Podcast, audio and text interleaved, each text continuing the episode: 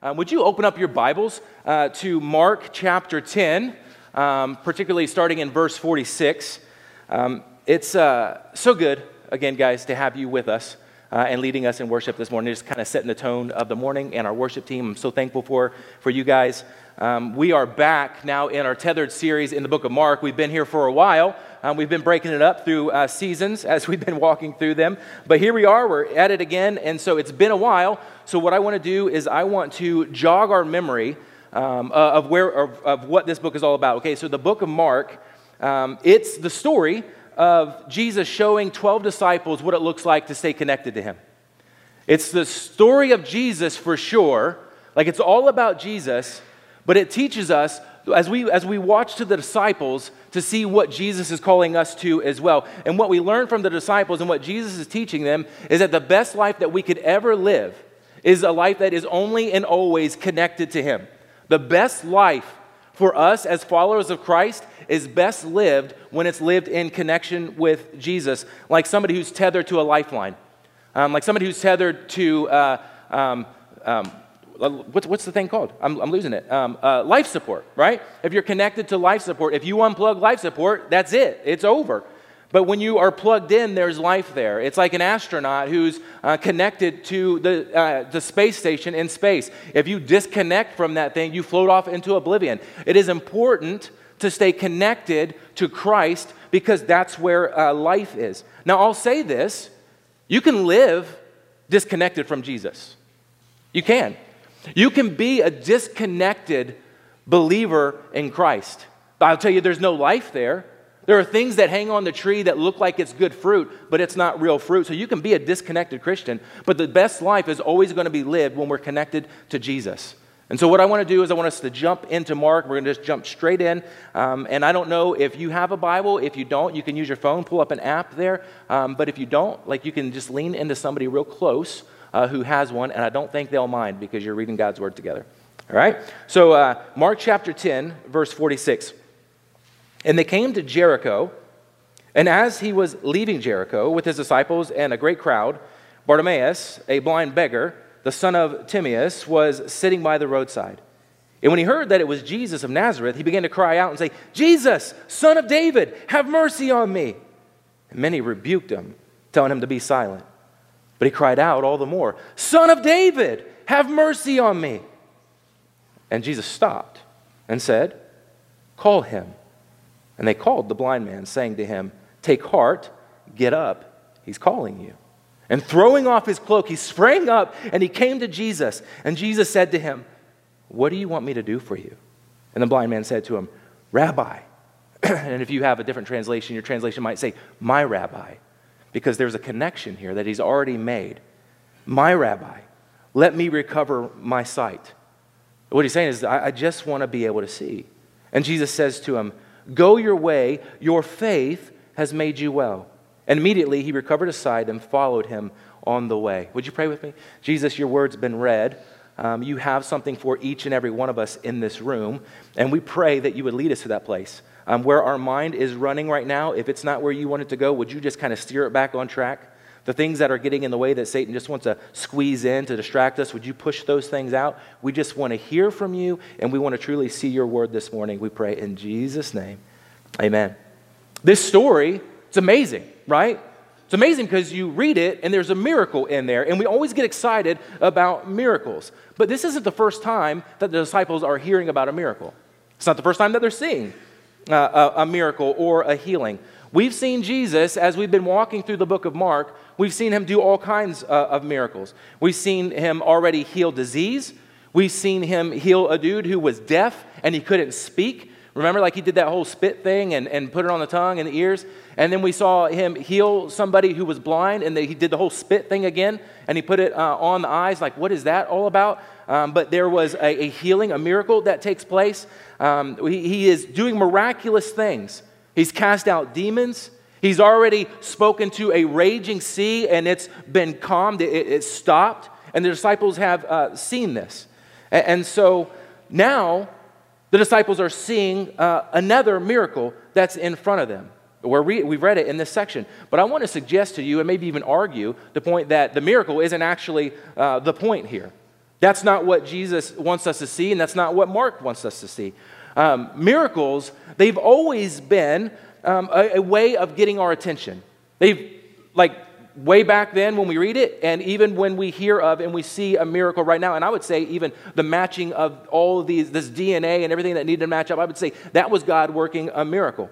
Uh, God's way of getting, uh, miracles are God's way of getting our attention so that we'll see Him, and then we see Him for who He truly is, we'll desire to follow Him. God's miracles, He does them so that we'll ultimately follow Him.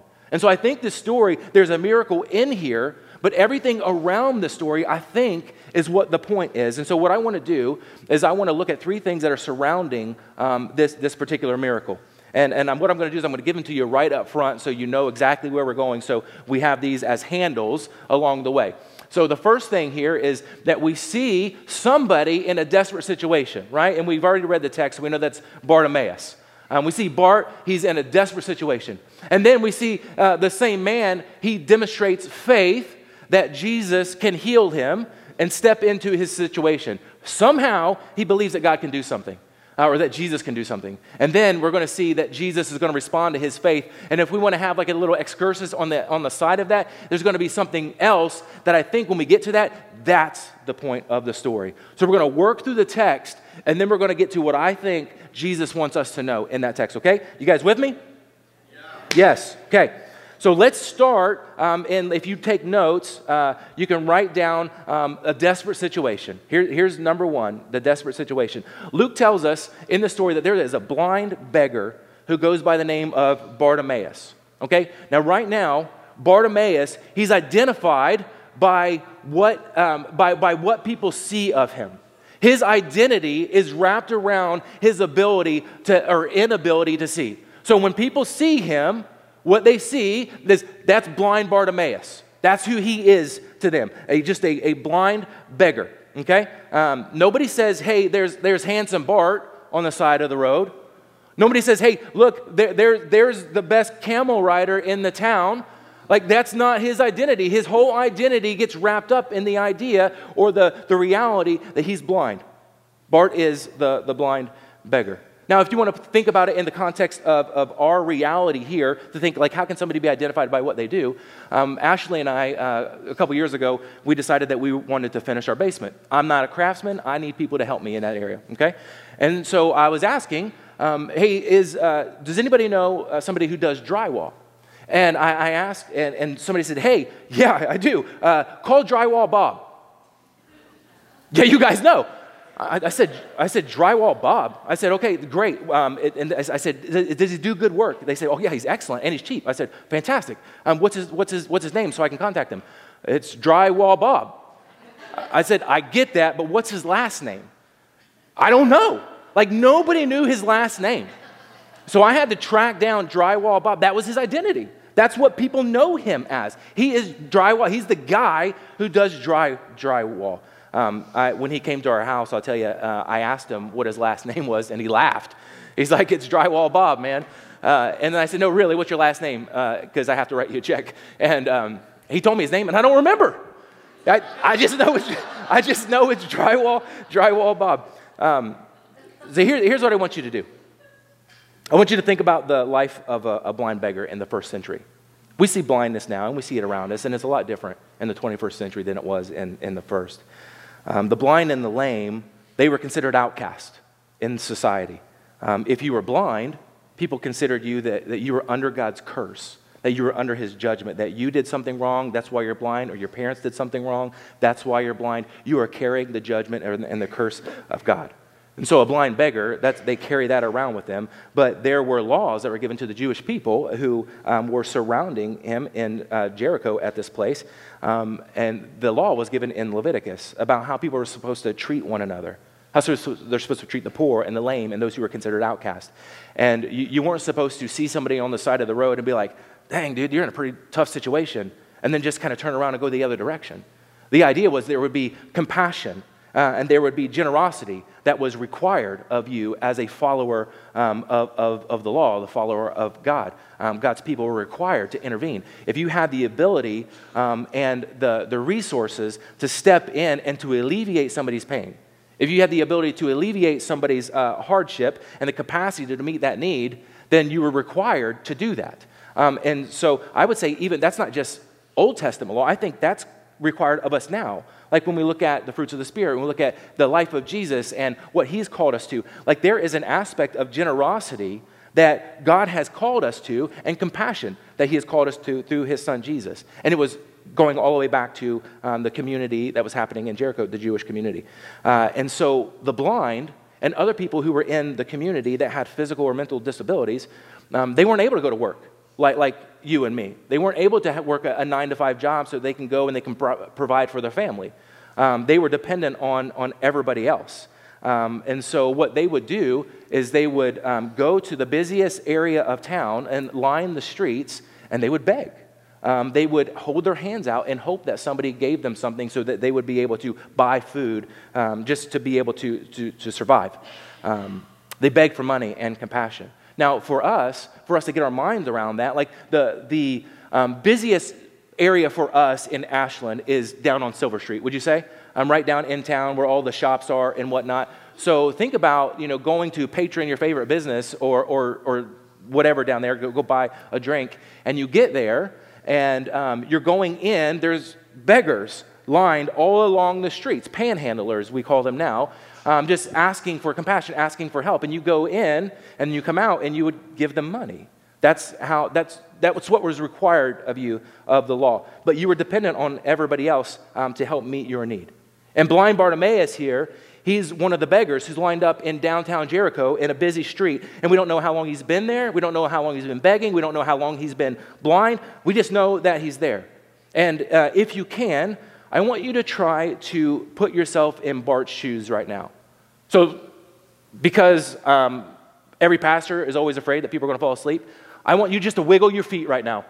wiggle your feet, put your feet inside Bart's shoes right now inside the first century blind beggar. I, people wiggling, I'm just going to trust you, okay?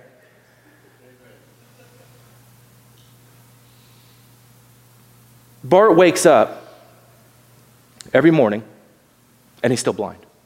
You wake up every morning and you're still blind. You go to bed at night and you trust that God's going to do something, that he's going to intervene.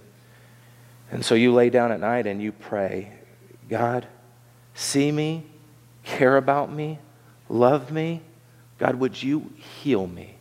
And you believe with every ounce of your body that you're going to wake up in the morning and you are going to be able to see because you have faith that God can do that. And you wake up, everything's still dark. Maybe things are blurry. And you, it's the same as when you went to bed the night before.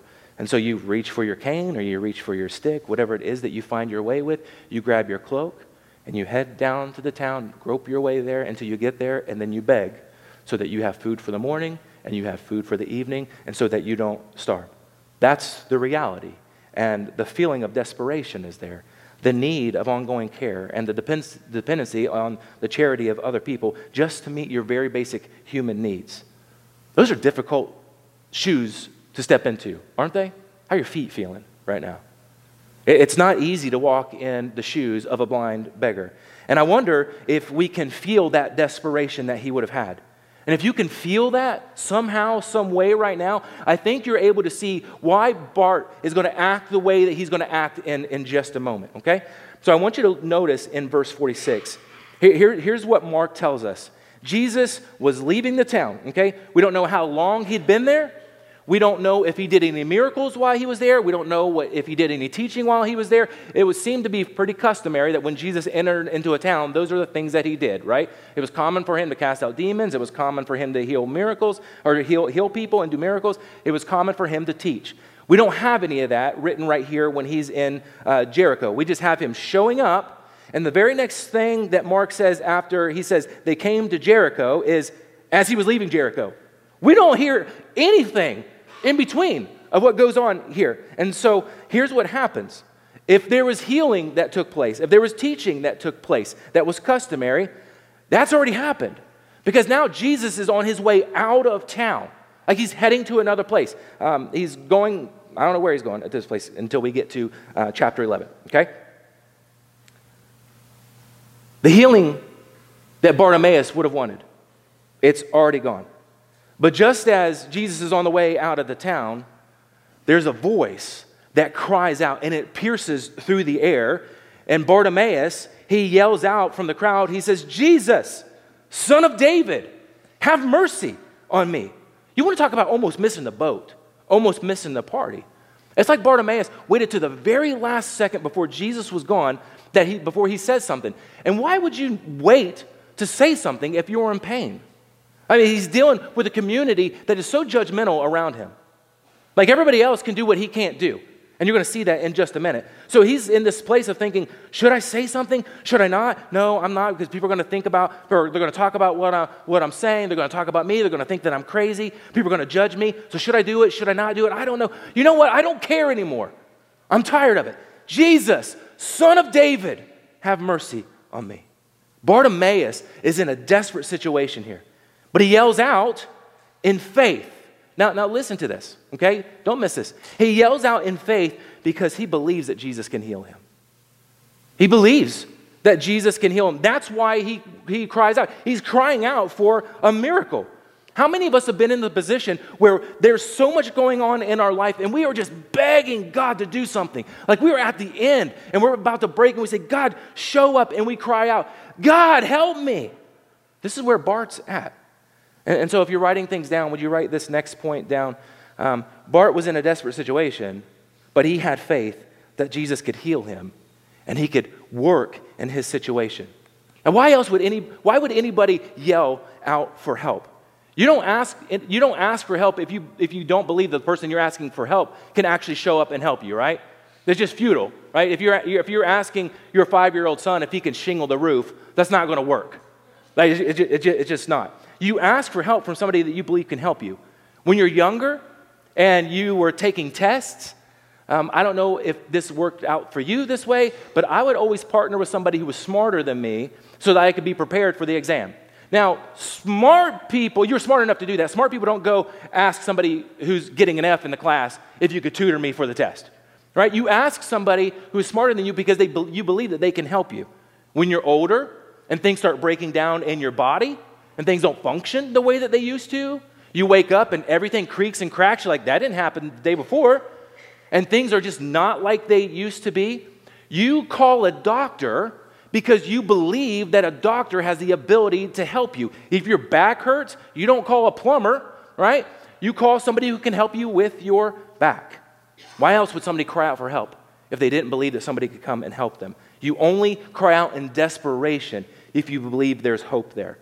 Um, my mentor in Texas, he says, uh, or every one of his prayers that I've heard him pray, he starts it off like this God, we come to you because honestly, there is no better place for us to go. Every time he prays, we come to you because there's nowhere else for us to go. This isn't the last resort, this is the first resort. We come to you because you are the best place to go.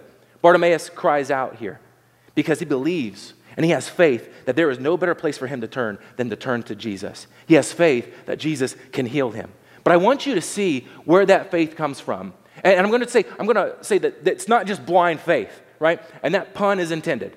That he doesn't just reach out like, oh man, I hope that this can happen. He's reaching out on something that, that there's more handles on than just a hope, okay? He yells out, Jesus, son of David. And I want to pause right there because that son of David, there's significance that's wrapped around that. You don't just say that unless you know what's packed into it. Um, the idea of the um, son of David was a messianic title for the, the Savior. Son of David was a promise of, of, the one who was to come. The Jewish people believed that there was going to be a future king who was going to come, that was going to um, be in the line of David. And when he came, he wasn't just going to sit on the throne once, he's going to sit on the throne forever. He was going to be the Savior, he was the Messiah. He was the one that everyone and every knee will eventually bow down to and confess that he is Lord. He is the one, okay? So, Son of David has got so much packed into it for the Jewish community. And so this blind man, he's crying out, and he, and he is clear enough to see, he can see clear enough to believe that Jesus is this king, that Jesus is the Son of God, that Jesus is the Son of David. He is the Savior that was promised to come. He sees spiritually with 2020 sight here. So a question should naturally pop up for us, though. If this man can see like that, but he's an outcast, how would he have known about the Messiah as the Son of God? How would he have known that he was the, the son of, of, of David? And this is just a blind beggar, somebody who sits on the side of the road and panhandles so that he can eat after, after lunch, right? Or after uh, in the afternoon. For all intents and purposes, Bartimaeus here, he's functionally illiterate because he can't see anything to read it. So, how would he know that the um, Messiah, that he was going to come and he would be called the son of, of David? Well, think with me through first century perspective here, okay? Right now, um, we are blessed with incredible advancements when it comes to being able to see or not being able to see. Those who can't see and those who struggle to be able to see have all kinds of helps um, because of uh, the modern technology, not, modern technology that's come along. Um, not only can we have surgeries for our eyes, but for believers, if we can't see, there's the ability to, to do a direct download of the scriptures onto your phone or onto your computer where you can hear the word spoken to you. You can download the Bible app, which is a great app. You can download the Dwell app, which is a great app. And you can have people in your favorite language or your favorite uh, um, voice speak the, the, the truth to you. And you can hear the Word of God. And if you want to, and if you know how to use Braille, um, you could actually read the scriptures with your fingertips. It's amazing what we can do in the 21st century for a blind person. But we're talking about the first century. Those things don't exist. Um, if you wanted to know the scriptures in the first century, you had to learn it by hearing it from somebody else. You had to hear somebody reading it, you had to hear somebody reciting it and doing memorization. You had to be close to somebody who was close to the scriptures. That's the only way you're going to find out. And, and so, what's happened is he's been close enough to someone who is close to the scriptures, who's read the scriptures, who knows the scriptures, so that he can hear it and he can take it to, take it to heart. And what's happened is it's gone through his ears, it's worked its way down into his heart, and it's caused him to believe what he's heard in the scriptures. No eyes needed for this. He has heard the scriptures and he has believed. And on top of that, the reputation of Jesus was starting to get around, right? Because you had to live under a rock to not hear the stories of what Jesus was doing from town to town. We're not talking about a huge area here. Word travels fast.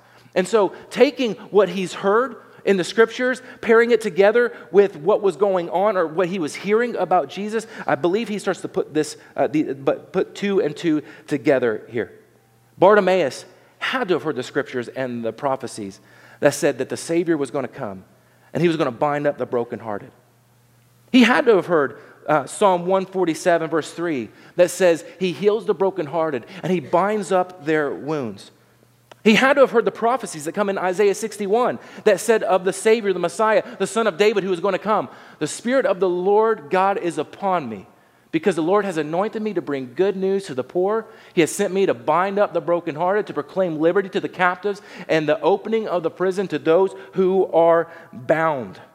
And don't you think in his existence, that the word would have traveled about the time when Jesus was standing in Galilee and he walked into the synagogue and he pulled out the scroll of Isaiah and he began to read the scroll of Isaiah and he went to the exact same spot. And yet, this time when he was reading, he wasn't reading it as the prophet, he was reading it as the fulfillment of the prophet. And he gave us a little insight into what it actually meant. And he says this The Spirit of the Lord is upon me because he has anointed me to proclaim good news to the poor. He has sent me to proclaim liberty to the captives and recovering of sight to the blind. You think he didn't lose his mind when he heard that be read? You didn't think his heart filled up with hope when he heard that there was somebody who was going to come that was going to be able to not only open his physical eyes, but open his spiritual eyes and be his Savior? Like these things are being tucked into his heart. And I'm guessing this blind man takes all those scriptures that he knows and he puts it all together with the report that he's heard about Jesus. And in desperation, he yelled out to the only one who, who he believed could fix his situation. He cries out to Jesus in faith, believing that he was the Savior and that he had the ability to heal him. Do, do you notice what the crowd is doing while, while Bart is, is yelling out to, to Jesus here? Look at verse 48. And many rebuked him, telling him to be silent. they were yelling at him to, to, to shut it down. Like there's no hope for you. You have Bart over here on one side, and he's yelling, Jesus, son of David, have mercy on me. And then over here on the other side, you've got a grumpy old crowd of people who are yelling at him Be quiet, pipe down, shut up. You've got nothing worth saying. You're not worthy to even be talking to us. He doesn't want you, He doesn't have time for you. And isn't that what happens sometimes in our desperation? We finally get to the point where we're like, we're just about to break. And we just are, you know what? I don't care anymore. I don't care what anybody says. I don't care what anybody thinks. I am going to reach out for help. I'm going to cry out for help. And I'm going to go where I think I can get it. And, and we finally yell for help. And then there's a crowd of people who are around and they say, pipe down. Shut up. He doesn't care. Stay in your corner. We've got a spot for you, and if you try to come out of there, we'll put you back into your place. Bart is coming out of his place that he's been put in in cultural society. And he's yelling out to Jesus, and they're saying, You're not worthy. There's no such hope for healing. You're crazy. You've lost your mind. Why do we crucify people when they reach out?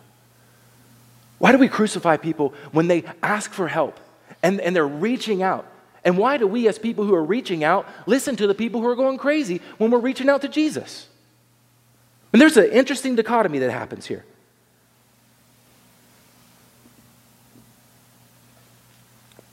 This blind man, he hears the crowd yelling.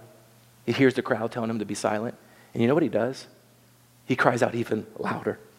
Louder as if his life dependent on it. It says, Son of David, have mercy on me. And I want you to notice, I mean, these two little words that were the two words that jumped off the page to me when I was reading this week. They've always been there, but this is the first time I really noticed them. Here's what it says in verse 49 And Jesus stopped. What a, what a, what a boring word, right? Such a boring word. But would you circle that boring word in your Bible or highlight it? Because there's so much significance that's wrapped up in stopping here for Jesus. Um, why does it matter that he stops? Well, for Bartimaeus, it matters because that means that Jesus heard his voice, that Jesus cared enough to stop when he was crying out. For the crowd who is yelling for Bartimaeus to sit down, um, it's important to them because they find out that Bartimaeus is more valuable in life than they thought that he was. That he was valuable enough that Jesus would actually stop to listen to him. And functionally, if we think about the word stopped, um, think about the logistics for a blind person here. Every day, you're trying to navigate your world, trying to navigate your atmosphere by sight, um, or, or not by sight. You're trying to navigate it maybe by sound or by touch and feeling around, maybe even by smells if you're familiar with the area that you're in, if somebody isn't physically guiding you from place to place, right? You're, you're trying to navigate your, your world. So, why would Jesus stop for Bartimaeus in this moment right now? I think it's so Bartimaeus could get to him. So that Jesus didn't just pass by when there was somebody who was crying out. It's really easy for somebody to continue walk if there's a blind man who's calling out and make it very difficult for them to get to. But what Jesus does is he stops so that he can be found. And what happens next is phenomenal. But let me read first um, what C.S. Lewis says about um, this idea of stopping. C.S. Lewis said, uh, he had, talking about the, the blind man here, he had heard that Jesus was coming, and he wasn't going to let the chance go. He wasn't going to be kept out of the kingdom of God by a lot of people who thought they were better than he was. He wasn't going to be silenced by people who wanted to keep him in his place. He wasn't going to shout out for mercy, or he, he was going to shout out for mercy. He was going to call on Jesus. And that was why Jesus stopped. He stopped for the man who wouldn't be silenced for the man who wouldn't be kept out, for the man who wouldn't be kept down. He stopped so that the blind man could get to him. It's amazing. Verse 49. And Jesus stopped and he said, Call him. And they called the blind man over, saying to him, Take heart, get up. He's calling you. Now, I don't know um, who's doing um, the calling here. I don't know if Jesus is talking to the disciples that are with him and saying, Hey, go call him and let him know. It could be. In my mind, I think it would be very ironic if he's talking to the people who are yelling at him to be quiet that, hey, you right there who's shouting, hey, how about you call him? Let him know that I'm over here. Go, tell, him to, tell him to come on. And they tell him to take heart. Get up. He's calling you. And in my mind, I like to see the scripture moving. And I can almost see, and can't you almost see like when, when uh, Jesus calls Bart over, that he just hops up, because that's what the scriptures say. He hops up and he immediately runs to where Jesus is. Can't you see him like running as fast as he can? Like, how's a blind man run? Like, you just, like, I hope I don't hit anything, right? And so, like, hey, excuse me, pardon me, I'm moving through. Hey, um, Jesus is calling me. Uh, I got to get to him. I can almost see Bart, like, working through the crowd, almost like, hey, y'all thought something, but there's something different going on. Something different. I can see him doing that until he gets to Jesus. What scripture says is that when uh, uh, Bartimaeus hears Jesus calling out to him, he throws down his cloak and he gets up and he runs as fast as he can. You know, if he throws down his cloak, do you know what that means? He's just thrown away everything that he owns.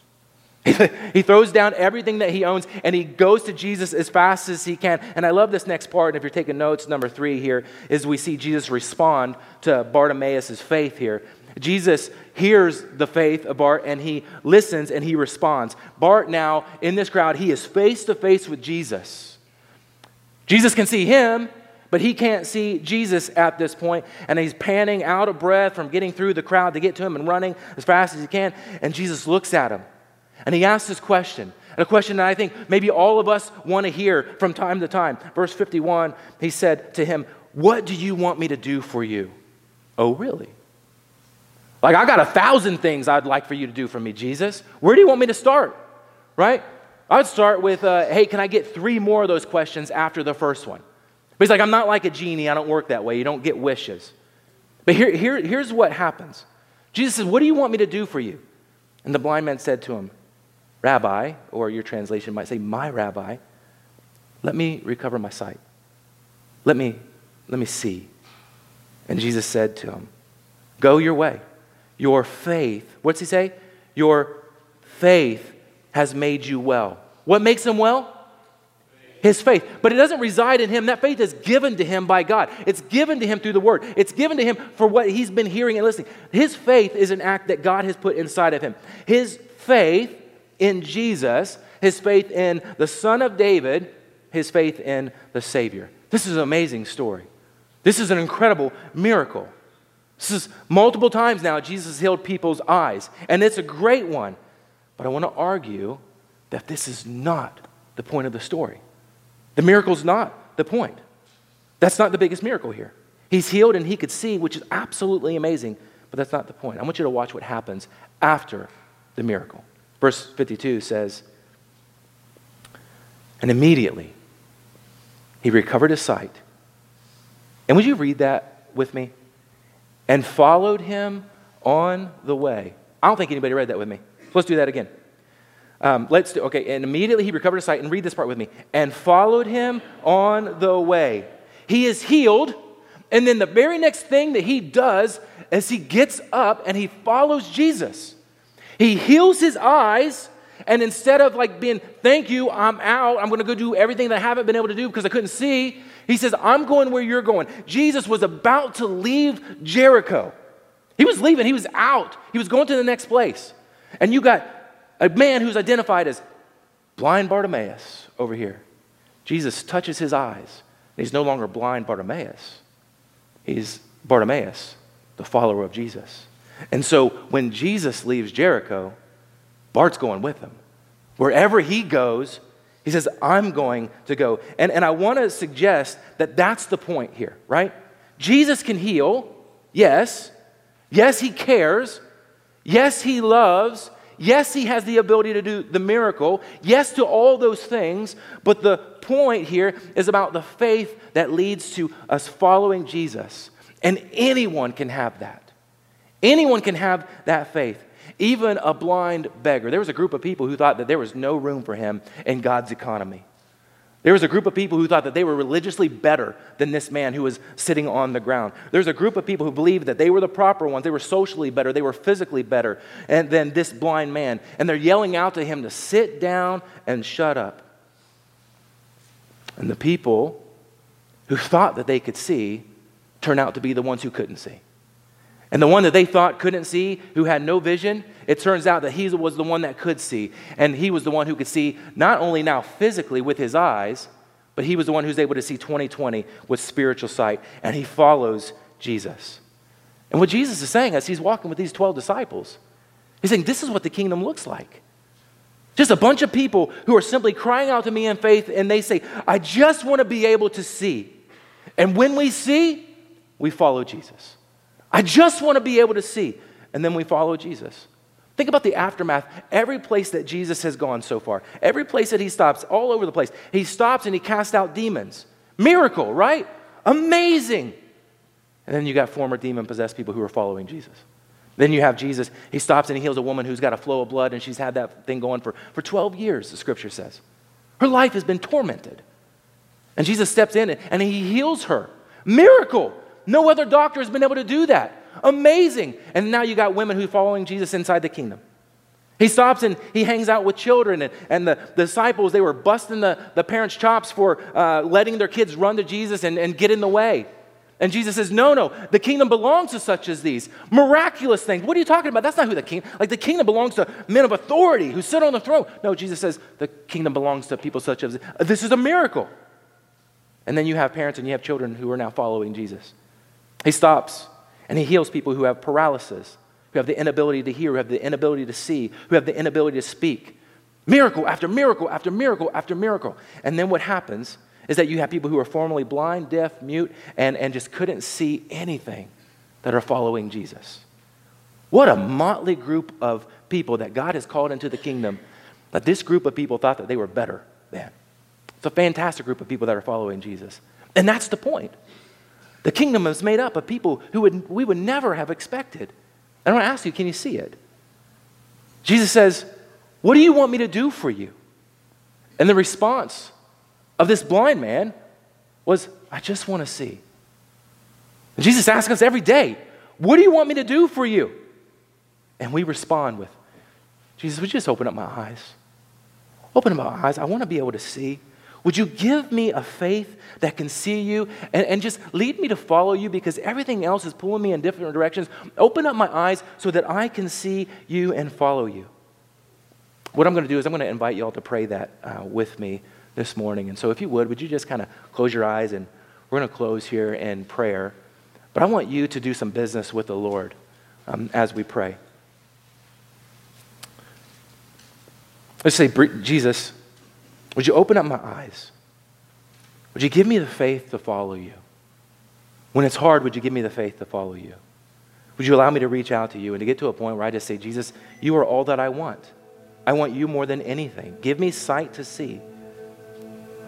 And I want to tell you, there is space in that crowd of followers for you too. If you're a believer, I want you to know that this is the crowd that you're a part of. That's the family that you belong to. Just a raggedy group of people that Jesus calls into the, the kingdom.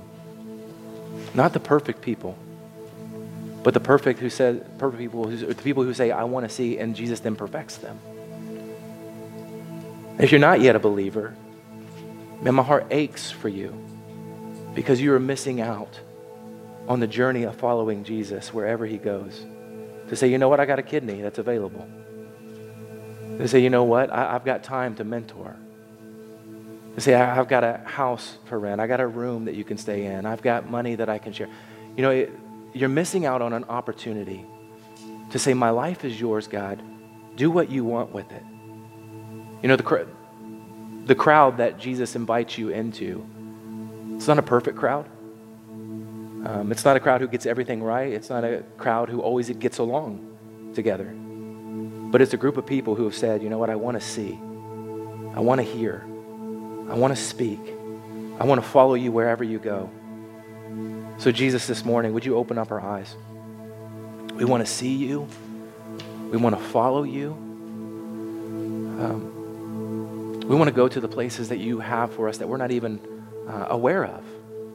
We want to sit at your feet. We want to be guided by you. We want you to be our eyes. We want you to train us. We want you to disciple us. We want to be in your word. There's just so many things that we want that, that just kind of get plucked out when, when our eyes get blocked, by, our vision gets blocked by things flying at us at 100 miles an hour. And so we declare right now, Lord, we want you. And Thank you that when we were blind, you gave us sight. Thank you that when we were lost, you found us.